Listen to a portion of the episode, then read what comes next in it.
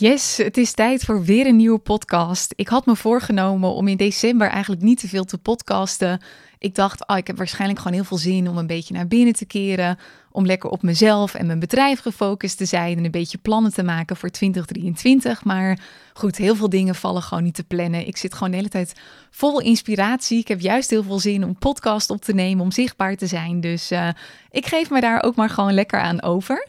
Hey, wat ik dit weekend heb gedaan, is dat ik naar de documentaire heb gekeken van Harry en Meghan. En die is net uit op Netflix en ik heb meteen alle drie de afleveringen gebinged. Dat was deel 1. Volgens mij komen er deze week nog drie afleveringen uit. En ja, daarin doen zij hun eigen verhaal. Dus zij zijn natuurlijk enorm gebashed door de Britse uh, tabloids. En er zijn allemaal verhalen die te ronde zijn gegaan. Heel veel negatieve verhalen ook. En zij hebben blijkbaar dus een 100 miljoen dollar deal met Netflix gesloten om hun eigen verhaal te delen zonder over in detail te treden over wat ik daar allemaal van vind en of ik team Harry en Meghan ben of juist niet, wil ik aan de hand van die documentaire een aantal inzichten met je delen die je kunnen helpen in je business, in het ondernemerschap, met je content, want een van de dingen die ik altijd doe, ik ben altijd vanuit twee ja, brillen aan het kijken, als het ware. Aan de ene kant vanuit een stukje entertainment. Aan de andere kant leg ik ook altijd weer de brug met het ondernemerschap en haal ik gewoon uit elke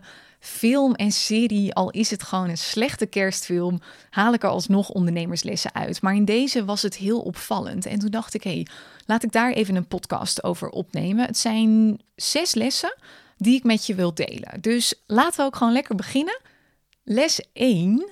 Dit is een les waar je rekening mee mag houden, met name in je content. Dus als je een post maakt voor op LinkedIn of Instagram of Facebook of waar dan ook. Als je een video maakt op TikTok, als je een salespagina schrijft, als je uh, een video maakt op YouTube of iets dergelijks. Een van de dingen die super belangrijk is, is de hoek. Dat zijn de eerste paar seconden van een video of de eerste woorden van een post. En een van de dingen die je keer op keer weer ziet in series, in films, is dat ze met de, ja, dat noemen ze, ze beginnen met de moord. En dat houdt eigenlijk in, soms is het heel letterlijk. Ik heb heel vaak van die ja, detective-series en zo gekeken. En dan beginnen ze heel vaak letterlijk met een moord. Dan, nou ja, dat zuigt je er meteen in. Maar het kan ook betekenen dat het meteen begint met een heel cruciaal punt. En de documentaire over Harry en Meghan, dat begon met op het vliegveld. Ik weet even niet welk vliegveld. En ze filmden zo'n bordje met departures. En nou ja, daar draait natuurlijk het hele verhaal om. Zij zijn vertrokken uit de koninklijke familie, uit Engeland. En nou weet je, dat is meteen een soort ja, heftig iets. Je gaat al meteen een soort van, ja, word je in het verhaal getrokken. Ik ging meteen ook nadenken over, jeetje, hoe zou dat zijn? En wat is er allemaal gebeurd om tot dat punt te komen? Dus je begint eigenlijk al met de, ja, de kern van de boodschap. Dus echt waar het hele verhaal om draait. En dus niet met gewoon een soort stoffig suf verhaal als het ware. Je mag echt beginnen met iets wat meteen mensen naar binnen trekt als het ware. Ik had afgelopen week ook een video gemaakt op TikTok en dat was ook meteen gewoon de kern van de boodschap. Dat was een video, daar had ik best wat bereik mee. Tenminste, ik bereikte uh, drie keer zoveel mensen als dat ik volgers heb. Nou, dan doet hij het best wel goed. En de video begon met: hoe ga je om met kritiek? Ik geef je drie tips. Dus het kan heel praktisch zijn, iets wat super ja, relevant is voor je doelgroep. Het kan ook iets zijn wat heel cryptisch is, waardoor mensen denken: hey, nou waar gaat dit heen? Ik ben benieuwd naar meer. Het kan een bepaalde bold statement zijn, dus iets waar je je heel duidelijk over uitspreekt.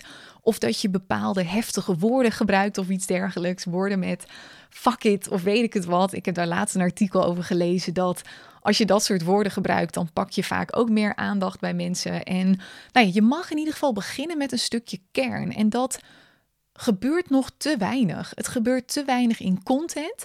Dan zie je ook heel vaak bijvoorbeeld, uh, vooral op Instagram zie ik dat veel. Dan zie ik twee woorden staan of één woord waar ze dan mee beginnen. Dus dan staat er schaamte in hoofdletters en dan een slash of iets dergelijks. En dan beginnen ze daarna met een verhaal. Maar weet je, alleen het woord schaamte of één woord of weet ik het wat, dat triggert vaak gewoon niet voldoende. Dus het is vaak veel slimmer om gewoon meteen met een vol zin te beginnen, waarmee je meteen de essentie ook pakt. En dat is hetzelfde als op je over mij pagina bijvoorbeeld. Wat ik dan ook heel vaak zie, ik heb deze week nog wat over mij pagina's bekeken, is dat ze dan beginnen met Hoi, ik ben die en die, ik ben zoveel jaar oud en ik woon daar en daar en ik heb een partner en ik heb kinderen. En bladibladibla. Dus we gaan een beetje de feiten opsommen. Maar de feiten zijn in het begin zijn niet zo heel interessant vaak. Weet je, wat, wat veel beter werkt, is dat je meteen eigenlijk begint met het keerpunt in je leven. Dus mijn over mij pagina, de eerste zin daar is: in maart 2017 gebeurde er iets waardoor mijn hele leven op zijn kop stond. En dat is meteen dat je denkt: wow, wat is er gebeurd? Ik ben benieuwd. Weet je, het nodigt uit om verder te lezen. Dus begin met de moord, hele belangrijke.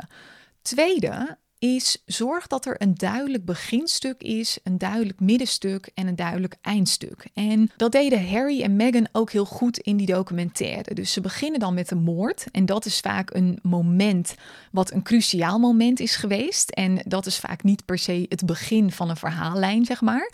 Uh, dus, dus chronologisch gezien, weet je, het is vaak ergens een, een, uh, een deeltje van het midden of het einde van het verhaal. Dus daar wordt mee begonnen, zo, zo van dit is de essentie. En daarna wordt het vaak wel in een soort chronologische volgorde verteld. Dus er is een beginstuk, dan is er een middenstuk, dan is er een eindstuk. En het beginstuk is vaak het creëren van bewustwording. Het heeft te maken met een stukje bewustwording creëren van hey, um, uh, waarom heb ik het hier over bijvoorbeeld? Of wat is belangrijke inhoud om te weten voor de rest van het verhaal? Dat is vaak ook het punt waarin je een stukje als ondernemer dan, waarin je een stukje erkenning creëert door middel van herkenning. Dus dat je gaat schrijven over nou ja, iets wat jij hebt meegemaakt of waar jij nu doorheen gaat en wat herkenbaar is voor je ideale klant. Of iets wat jij vanuit jouw expertvisie ziet gebeuren bij je ideale klant. Dat kan ook. Nou, dan komt het middenstuk en dat is vaak echt wel de essentie. Dat gaat echt over ja, een bepaald probleem of een bepaalde uitdaging als het ware, die je, die je wat meer uitdiept. En uiteindelijk werken ze dan heel duidelijk naar een eind toe. En nou kan ik dat natuurlijk niet helemaal zeggen, want ik heb slechts deel 1 gezien. In plaats van, want deel 2 die komt uh, deze week waarschijnlijk pas uit. Maar ik merkte nu al van, oh ja, er was nu ook al een, een duidelijk einde. En wat ik trouwens ook zo interessant vond, is hier nemen ze ook echt de ruimte in. Dus zoveel mensen hebben de overtuiging, zoveel ondernemers hebben de overtuiging. Het moet allemaal kort zijn, kort, korter, kort. Want anders lezen mensen het niet, of luisteren mensen niet, of kijken mensen niet, weet ik het wat allemaal. En Harry en Meghan, die vullen gewoon zes uur aan documentaire. Terwijl documentaire is heel vaak gewoon een uurtje, anderhalf uur. Ze hadden het verhaal helemaal in anderhalf uur, zeg maar, kunnen proppen. Maar dat hebben ze niet gedaan. Ze nemen gewoon echt hun space in. Ze nemen hun ruimte, ze claimen hun plek. En dat is eigenlijk meteen het derde inzicht, maar die krijg ik nu gaandeweg. Dus die had ik er niet helemaal in verwerkt. Ze zijn niet bang om jouw tijd te vragen, om je aandacht te vragen. En dat gebeurt er bij zoveel ondernemers nog niet. Die zijn te bang om mensen tot last te zijn of dat, ze, dat het een waste of time is of iets dergelijks. Maar claim gewoon je plek. Benut die ruimte. Je mag die ruimte claimen. En je ideale klant wil ook dat je die ruimte claimt. Het derde punt, en nou goed, dit is dan eigenlijk het vierde punt, want dit was al een beetje het derde punt.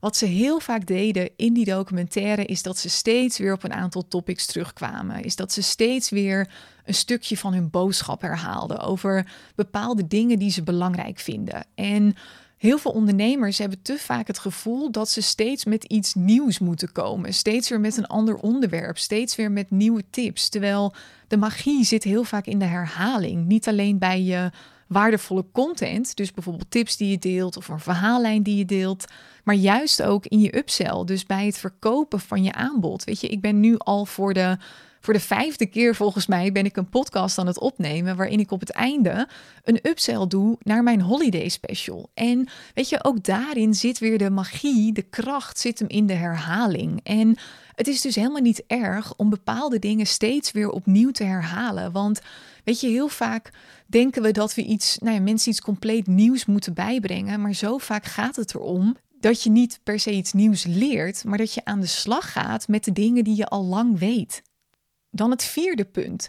Er waren een aantal stiltes, best wel lange stiltes. En dit is iets waar ik de laatste tijd iets meer probeer te focussen. Wil niet zeggen dat het al goed gaat, maar ik ben er iets mee bezig.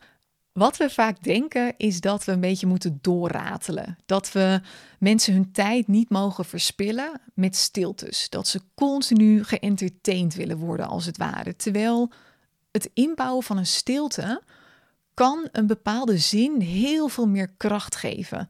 Het geeft je luisteraar of je kijker, geeft het de tijd om iets te verwerken, om iets te doorvoelen. En dit is met name belangrijk op het moment dat je iets doet met audio of met video. Hè? Want kijk, een lezer kan natuurlijk op een eigen tempo iets lezen in een nieuwsbrief of in een Insta-post. Maar op het moment dat het een video is, of wat ik nu doe, een podcast, dan is het echt heel dienend om af en toe gewoon een stilte in te bouwen. Zeker nadat je een bepaalde bold statement doet of nadat je een confronterende vraag stelt of iets dergelijks. En dit was ook de feedback die ik laatst terugkreeg toen ik uh, een sprekerstraining had. Toen werd er ook tegen mij gezegd van, hey, je mag wel wat meer stiltes in laten vallen, in uh, inlassen. Ik was ook te veel bezig met, weet je, vooral als ik dan een beetje zenuwachtig ben, dan ga ik nog veel sneller praten en dan wil ik alles erin drukken, want ik wil mijn volledige boodschap overbrengen. En het moet allemaal niet te lang zijn en bladibladibla, maar daardoor verlies je eigenlijk steeds meer kracht. En dat vond ik ook mooi aan die documentaire. Ze waren niet bang om stiltes te pakken. Dan het vijfde punt. Wat ze ook mooi deden en wat ik vaak nog te weinig zie bij de ondernemers in, uh, in mijn bubbel, is dat ze de full range aan emoties hebben laten zien. Dus er was een stukje blijdschap, um, er werd gelachen, er was een stukje verdriet, er was een stukje boosheid ook wel ergens. En nou ja, er zat heel veel emotie en dan echt hele uiteenlopende emoties, uiteenlopende verhalen in die hele documentaire. En weet je, dat is vaak wat in het ondernemerschap ook goed werkt. Mensen willen de full picture. Want op het moment dat ze het hele plaatje krijgen, dan kunnen ze een soort van de cirkel rondmaken in hun brein.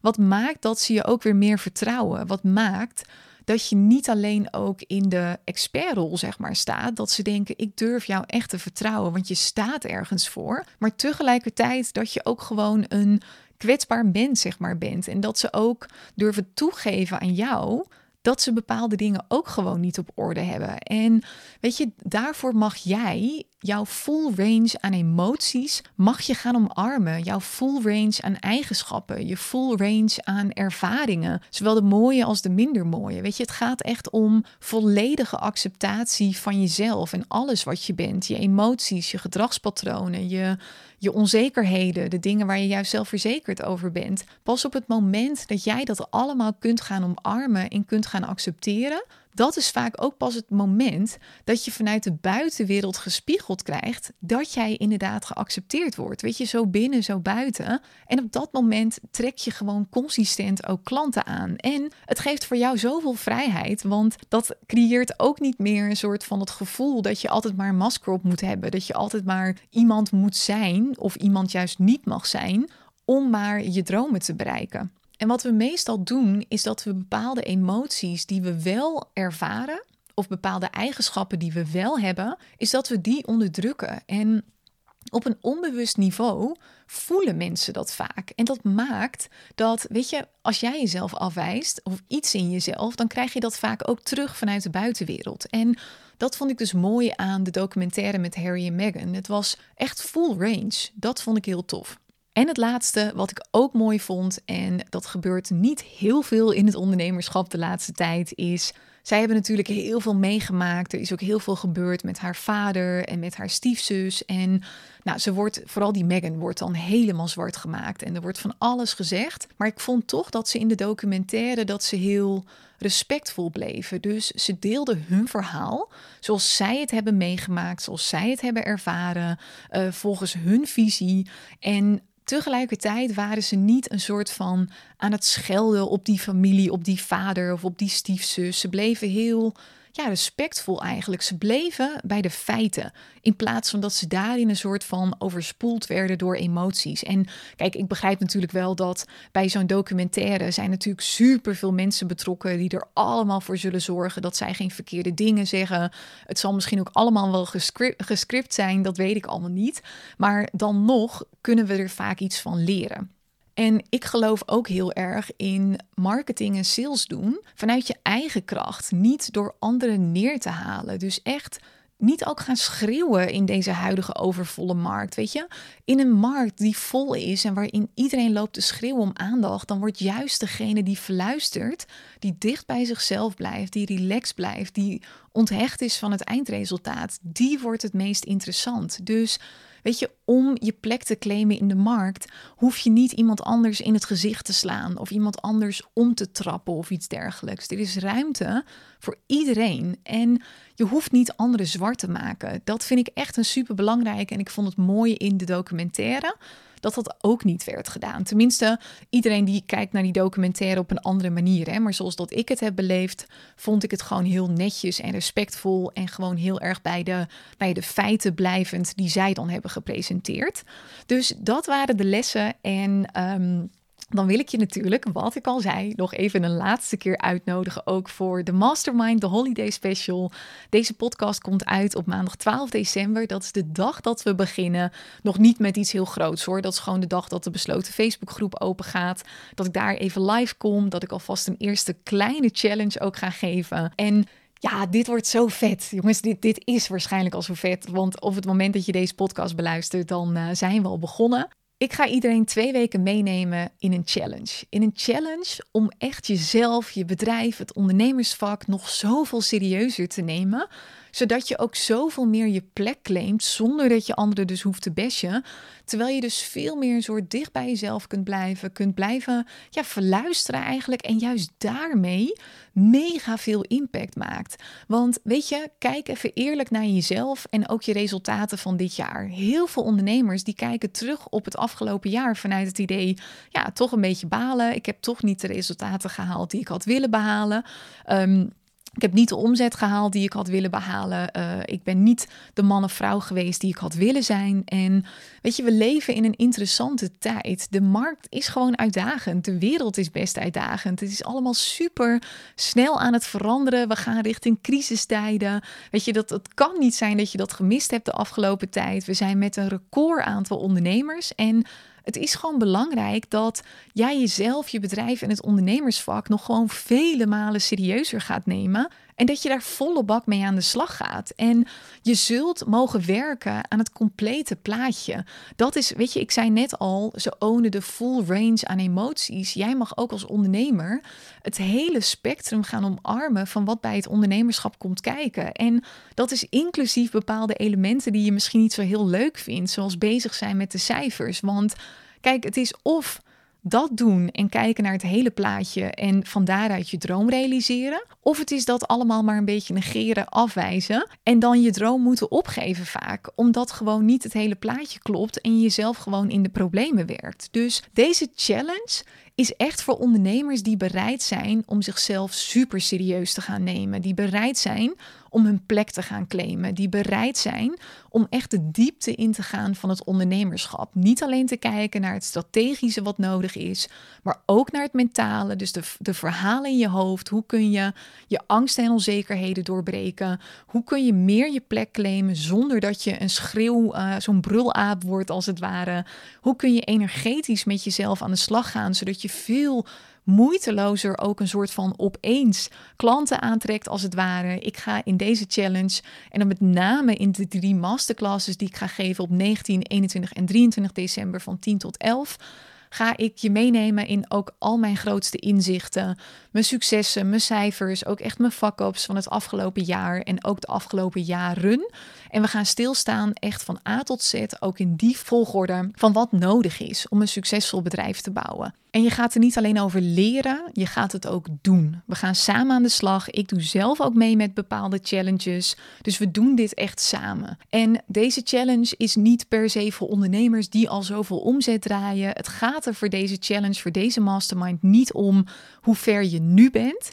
Het gaat erom hoe ver je wilt komen. Het is voor ondernemers die heel ver willen komen, die hier gewoon echt een verschil willen maken in de wereld, die een mega impact willen maken, die daar zelf gewoon knijter veel vrijheid door willen ervaren, die het liefst 10k winst per maand en meer willen draaien. Voor die ondernemers is het. Check even de link in de show notes. Super tof als je meedoet. Een grote groep ondernemers en ik wachten al op je aan de andere kant. Ik kijk er naar uit en dank je wel voor het luisteren naar deze podcast.